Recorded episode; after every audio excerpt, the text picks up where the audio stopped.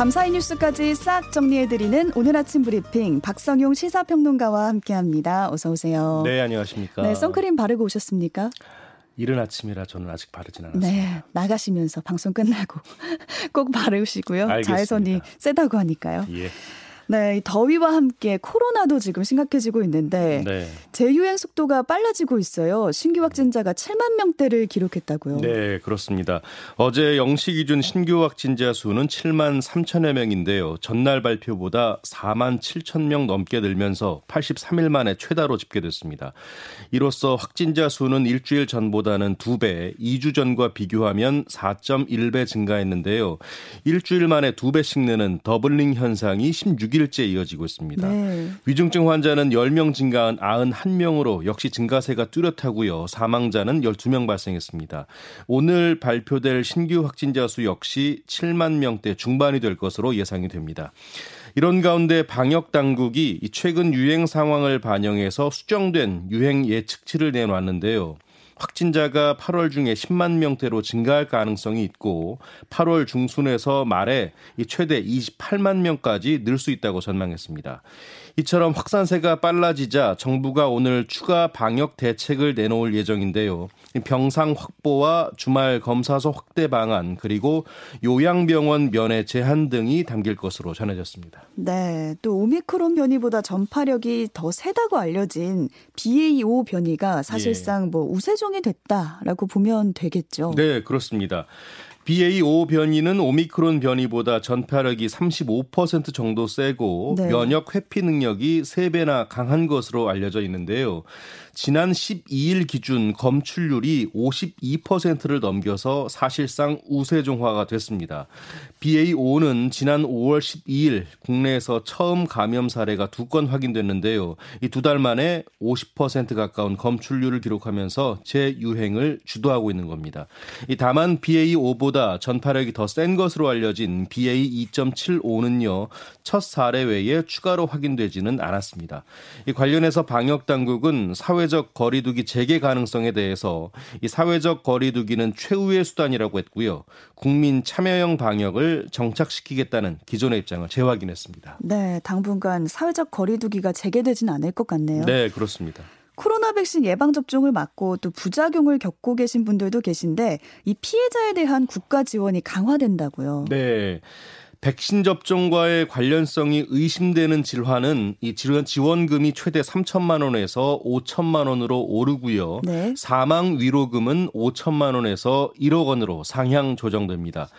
또 예방 접종을 하고 42일 안에 숨졌는데 부검 후에 사인 불명으로 나오는 경우에는 위로금 1천만 원이 지급되는데요. 여기서 42일은 이 접종과 시간적 연관성을 인정할 수 있는 최대 기간입니다. 그리고 예방접종 피해 보상 심의 결과에 대한 이의 신청은요, 최대 두 번까지 가능해집니다. 방역 당국은 이와 함께 코로나 예방 접종 피해 보상 지원 센터를 개소했는데요. 이곳에서는 이 직접적인 보상 업무 외에도 피해 보상 신청자에게 심리 상담 지원을 제공하고요. 음. 피해 보상부터 결정까지 이 처리 과정을 단계별로 확인할 수 있는 정보 시스템도 구축할 예정입니다. 네. 또 동남아 3대 마약왕으로 불린 마약 밀수업자 검거가 됐습니다. 네.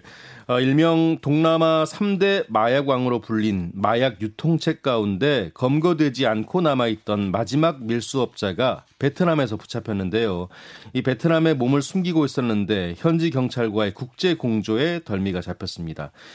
베트남에 체류 중이던 A 씨는요, 지난 2018년부터 텔레그램을 이용해서 국내 구매자들과 접촉해 이 필로폰과 합성 대마 등을 판매한 혐의를 받고 있는데요. 확인된 것만 시가 70억 원에 이르는 양입니다. 어, 네. 지난 2019년부터 인터폴 적색 수배가 내려졌지만 코로나 때문에 추적에 어려움을 겪다가 이 최근에 상황이 나아지면서 현지 경찰과의 공조로 A 씨를 검거했는데요. A 씨의 신병을 확보한 경찰은 이 추가 수사를 진행해서 정확한 범행 규모를 파악할 예정입니다. 또 최근 여러 기업에서 횡령 사고가 정말 많이 발생했잖아요. 네, 그렇죠. 근데 또 나왔습니다. 네. 이번에는 지역 농협에서 발생한 사건이죠. 네. 이번엔 경기 안성시 고삼 농협인데요. 40대 직원 A 씨와 30대 영농조합 이사 B 씨를 사기와 업무상 배임 혐의로 처벌해 달라는 내용의 고소장이 접수됐고요. 경찰이 이에 수사에 착수했습니다.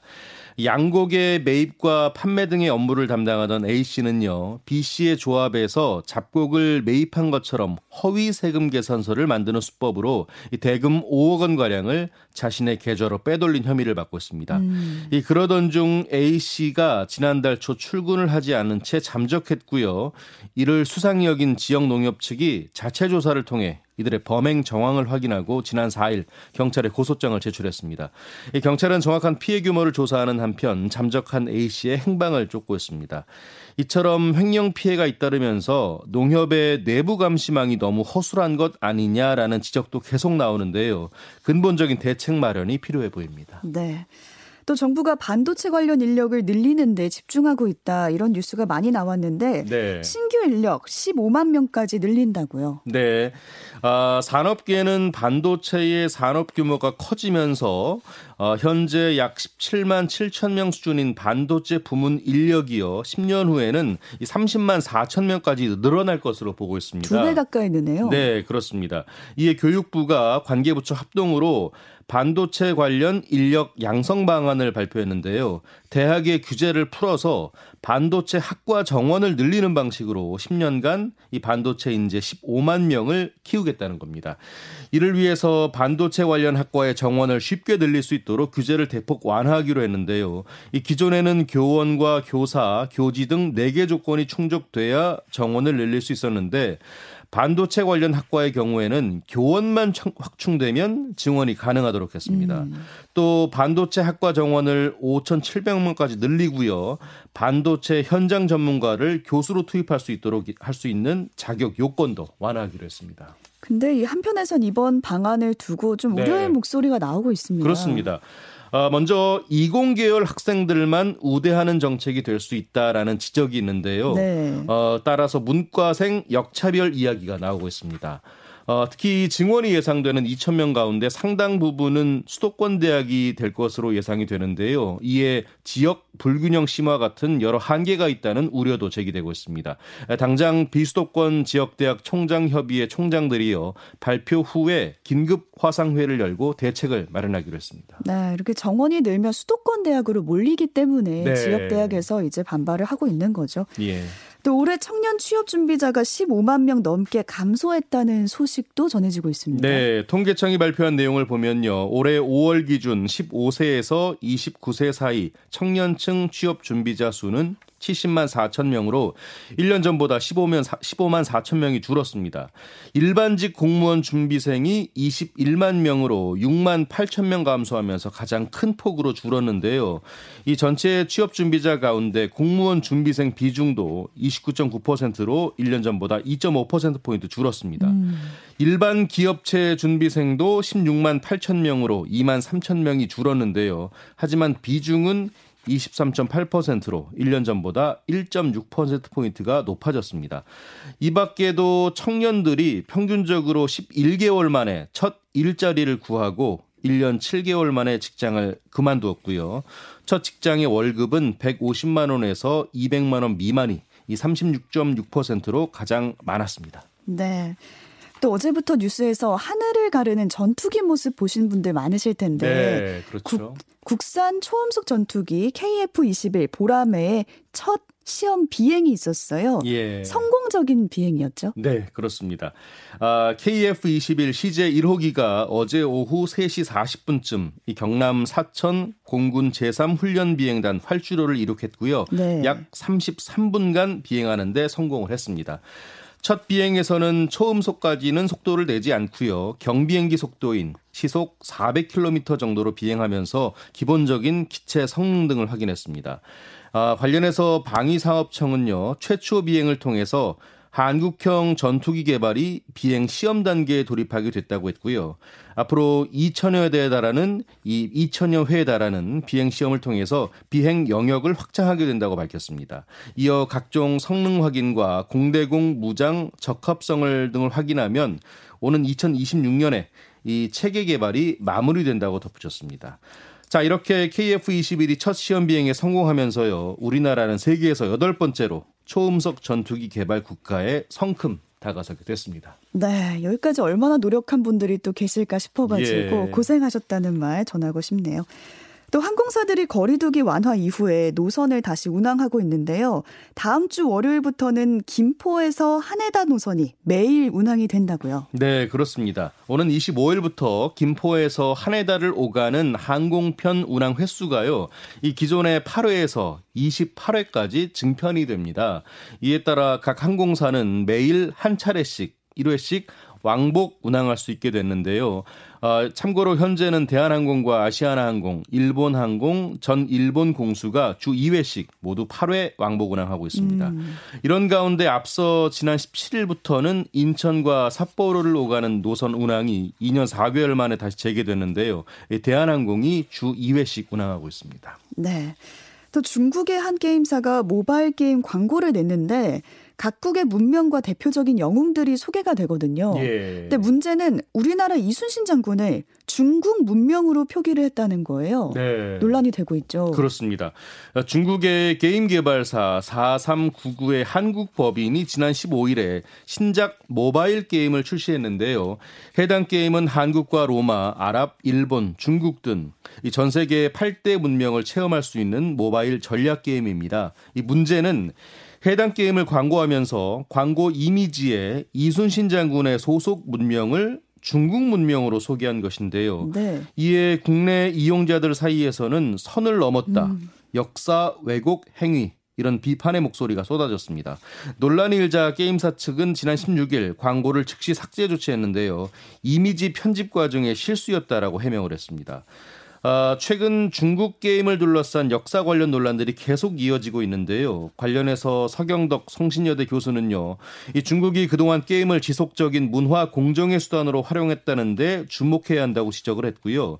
비난과 분노만 할 게 아니라 적극 대응해서 올바르게 수정할 수 있도록 노력해야 한다고 당부했습니다. 네, 이게 몇 번째인가요? 좀 우리도 올바른 대응 방법을 좀 마련해야 되지 않을까 싶습니다. 그렇습니다.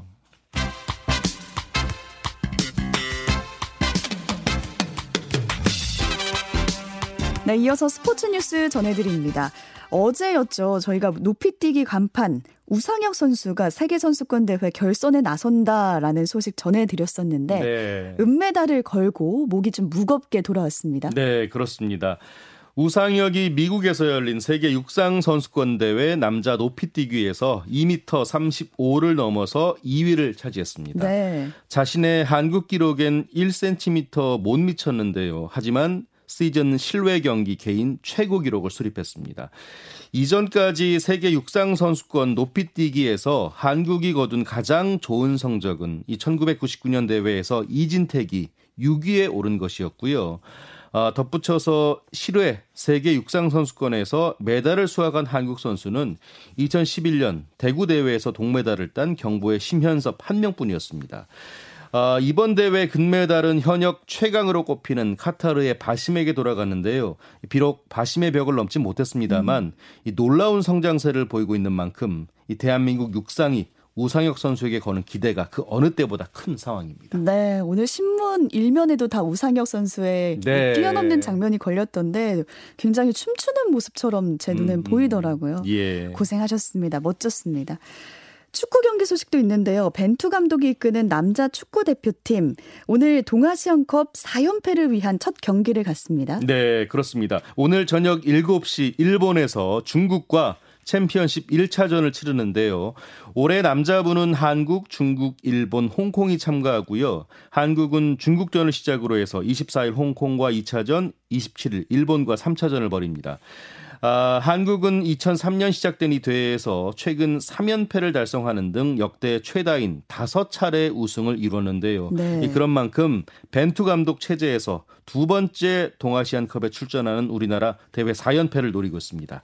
아, 참고로 이번 동아시안컵은요 11월에 개막하죠. 카타르 월드컵에 앞서 벤투 감독이 국내파를 집중적으로 점검하는 시간이기도 합니다. 네, 오늘 저녁 7시에 일본에서 중국과 챔피언십 1차전을 치르는데 예. 이 경기 꼭 함께 지켜보셨으면 좋겠습니다. 스포츠 소식까지 전해주셨어요. 박성용 시사평론가와 함께했습니다. 고맙습니다. 고맙습니다.